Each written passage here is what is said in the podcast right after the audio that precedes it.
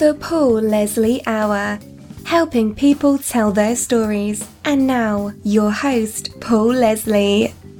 Hey, it's me. I hope you're all doing well out there, engaging in life, making the most of every moment. On this episode of the Paul Leslie Hour, it's a short interview we're going to be playing today with Larry King. Larry King needs no introduction, but I'll just say that he's perhaps the most famous interviewer of our age. On radio and television, he interviewed more than 60,000 people and continues to interview people on his show Larry King Now. I got the interview with Larry King by writing him a handwritten note. I was in a place I didn't want to be.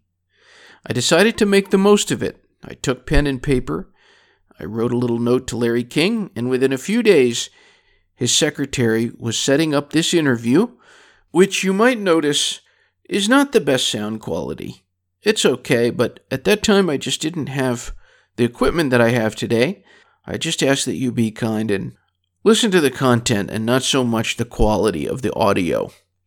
Before we get into the interview, I'd like to say a few words about a past guest of ours, Jerome Garfunkel. It came very suddenly. It was a shock. But recently, Jerome Garfunkel passed away. He was the guest on episode number 40. If you haven't listened to that, I suggest you look it up. It's a very good listen. He wasn't just a guest on this show, he was also a listener. We had quite a bit of correspondence. It was always meaningful correspondence. He would tell me about listening to this show I was very honored that walking around Central Park in New York with his headphones on, he was listening to the Paul Leslie Hour. A big honor. I got the sense from communicating with Jerome Garfunkel he was a very nice person. He was an expert in technology, in computer language, but our interview was more about philosophical things, a bit of his life story, his perspectives, I found him to be very intelligent, very interesting, and I wanted to dedicate this episode of the Paul Leslie Hour to Jerome Garfunkel. Mr. Garfunkel, this one's for you. And now, the interview with Larry King. Ladies and gentlemen, it is our great pleasure to welcome the one and only Larry King. Thank you so much for joining us. Thank you, Paul. Good to be with you. Who is Larry King? He is a Jewish man from Brooklyn who got into broadcasting with a lifelong wish and uh, pinches himself every day over his success. He is the father of five, three grown and two uh, little boys, and he is um, one of the lucky people alive. Going back kind of to the beginning, You've interviewed 60,000 people, but I want you to take us back. What's your most vivid memory from being a radio personality in Miami Beach? Well, it was where I started. It was uh, where I did my first interview. It was in a restaurant. Bobby Darin walked in. He wasn't booked. No one expected him, and uh, we became friends. And that was my first ever major interview. It's where my whole career started and spent the first 20 years of my life. How did you feel when you were interviewing Bobby Darin? Well, I was a great admirer of his. First, I flipped that he came in on his own. He had listened to the show. I was just a kid. And uh, Mac the Knife had been number one, maybe one of the great singles ever recorded. And I love music, and so I felt terrific. I, I asked him a lot of great questions. He had a poignant moment because he said he knew he was going to die young. Hmm. You've interviewed a lot of musicians through the years. Are you a music fan? Oh, big. Yeah, I love music especially Sinatra era, pops, jazz, uh, a lot of country. But if you had to put me down, it was just it's Sinatra and then the world. You're probably known as the most famous interviewer. Who do you think is the best interviewer or interviewers that's out there today? Well, Mike Wallace is very ill. Mike was one of my favorites, and he was a good friend, is a good friend, but he's not in good uh, shape now. I like Ryan Seacrest a lot for what he does, especially hosting shows and asking interviews on the fly. I don't like interviewers who interview themselves, and there's too much of that now. I don't I don't really see a a great interviewer around. Well, not just in terms of journalism, as people, what person has influenced you the most? I've had a lot of influences in me in my life. The great attorney Edward Bennett Williams uh, befriended me. Jackie Gleason had a great effect on me. Red Barber, the famed sports announcer. Arthur Godfrey. I couldn't name one person that was a great influence. Arthur Godfrey gave me the best advice I ever had, which was uh, that the only secret in broadcasting is there's no secret. Uh, be yourself. The best advice I ever got. This question comes from Larna Hughes from the United Kingdom, and she asks, with all your experience, what has been your most valuable lesson, both professionally and personally? It's my motto, and it's something I wish more broadcasters would take heed of. And the motto is, I never learned anything when I was talking. Well, uh, you break it down? I leave myself out. I don't use the word I in interviews. I uh, ask short questions. I listen to the answer. And I'm the conduit to the audience. I never learned anything when I was talking. It has to be a great feeling when you have a guest come on that you've always wanted to talk to. How did you feel when you learned Frank Sinatra was going to be a guest on your show? Well, it was a great moment. Uh, Jackie Gleason said he would get him for me. Just Sinatra didn't do any interviews, and he owed Jackie a favor. I didn't know it at the time. Sinatra told me that when he came on, and that began a long show. I interviewed him many times. I did the last interview with Frank, and last television interview, and we always got along. And I found him a terrific uh, interviewee because he had what you wanted in an interview subject. That is, he had passion he had a sense of humor. He could explain what he did very well. He could literally put you on the stage. You felt the moments with him. But it was a great feeling just to be in his presence because I was a kid who used to stand on line at the Paramount Theater in New York and hope to get in to see Frank Sinatra. I was a great fan of his and to be in his presence and to get to ask him questions and have him reveal things to me and I I've gotten letters from him over the years. I put a couple of them in my last book. In fact, I'm looking at one now that's framed on the wall. I have a painting that he did. He loved to paint, Frank. He was a special force in my life, and I, th- I thank Gleason forever for making it possible for me to interview him. The first time you interviewed him, were you nervous? I was excited, more than nervous.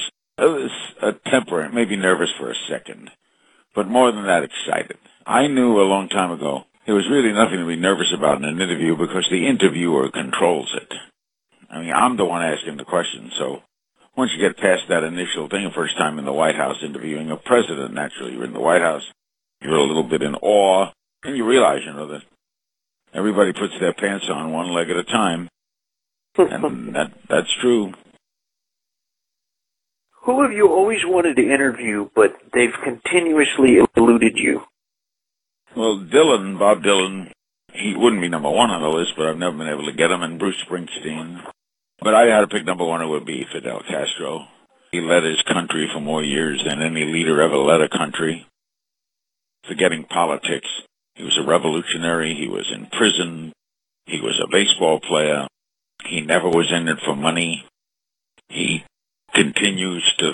I went down to Havana two years ago to try to get him. We had into we had, I had meetings with people. We still haven't gotten them, but I have not given up. You mentioned Bob Dylan a second ago. When people like Bob Dylan are known for not doing interviews, would you say that makes you want to interview them more? Sure. Of course. Someone who doesn't want to do interviews, because you wonder why they don't want to do interviews. Why, why wouldn't someone want to talk about the profession they're in. 99% of people I know always enjoy talking about what they do. They may not want to talk about who they're married to or who they're sleeping with or about their personal life, but I never met anyone didn't want to talk about what they do, so uh, Dylan has been a puzzle to me. But Brando, uh, Brando didn't do interviews either, but then I did two interviews with him, found him delightful. What goes through your mind when an interview starts to go bad or the subject won't talk? I know what goes through your mind. This is really true, uh, Paul. It ain't brain surgery. All you can do is all you can do. It's frustrating. You'd like to make more things happen, but it's Tuesday will become Wednesday. It's not the end of the world. You do the best you can. All you can do is all you can do. Who has been the most entertaining person to talk to? Comics. I like doing comedy. I do comedy myself. People who make me laugh are entertaining. Rickles is entertaining. Mel Brooks. Uh, oh, the the list is endless. Jerry Seinfeld, Carl Reiner. Funny people are the best for me. I love to laugh. Have you ever interviewed someone and you just knew during the interview that you were going to become a great friend with that person? No. There haven't been many that I've become great friends with because usually it's an interview is passing in the night. They become acquaintances. Those who became great friends with um, well, Sinatra became a very good friend, I would say. Gleason became a great friend. Mario Cuomo became probably the closest. He was governor of New York and I got very close to him. But but generally, that doesn't happen. You know, it's a moment in time. They're the guest, you're the host, you do the best. And with politicians, it's not a good idea to become a good friend. You've always been a guy who has embraced technology. You have over 2 million people following you on Twitter. And now the new chapter of the Larry King story is that you'll have a show on, and everyone can visit this website. It's spelled O V A. No, it's O R A. Ora. O R A. Yeah, Ora means now, and it's funded by Carlos Slim, who, uh, the Mexican who is the richest man in the world, and who uh, was a fan of mine. I spoke for him at a an event of his, and we got along. He came to my house for dinner. I interviewed him. We got the idea, and he he came up with. We both came up with the idea of Larry King should not leave the airways. So in and I'm not a technology freak, but I am aware that what's going on in the world is going on. So uh, I know that social networking is the future, and we're going to do a internet television network. My show will be back. I'll have more details on it as time goes by. We're setting up the platform now. So I'm very excited about it. It's going to be interesting. What is the best thing about being Larry King? Uh, the best thing is fatherhood you know, success is one thing and it's really nice, but having two young boys who uh you take to school every day and you pick up at night and you're 78 years old and you're in reasonably good health having suffered a heart attack 25 years ago and had bypass surgery and you're still around, you got a young wife and you live in, I'm looking out now on my pool and my guest house. I'm in Beverly Hills. it's not bad.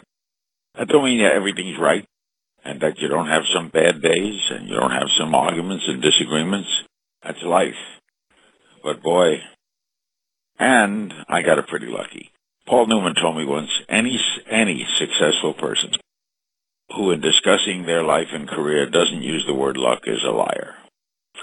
I was lucky. I was lucky that Ted Turner liked me. I was lucky that I made the left turn, the right turn, lucky that someone advised me to go down to Miami.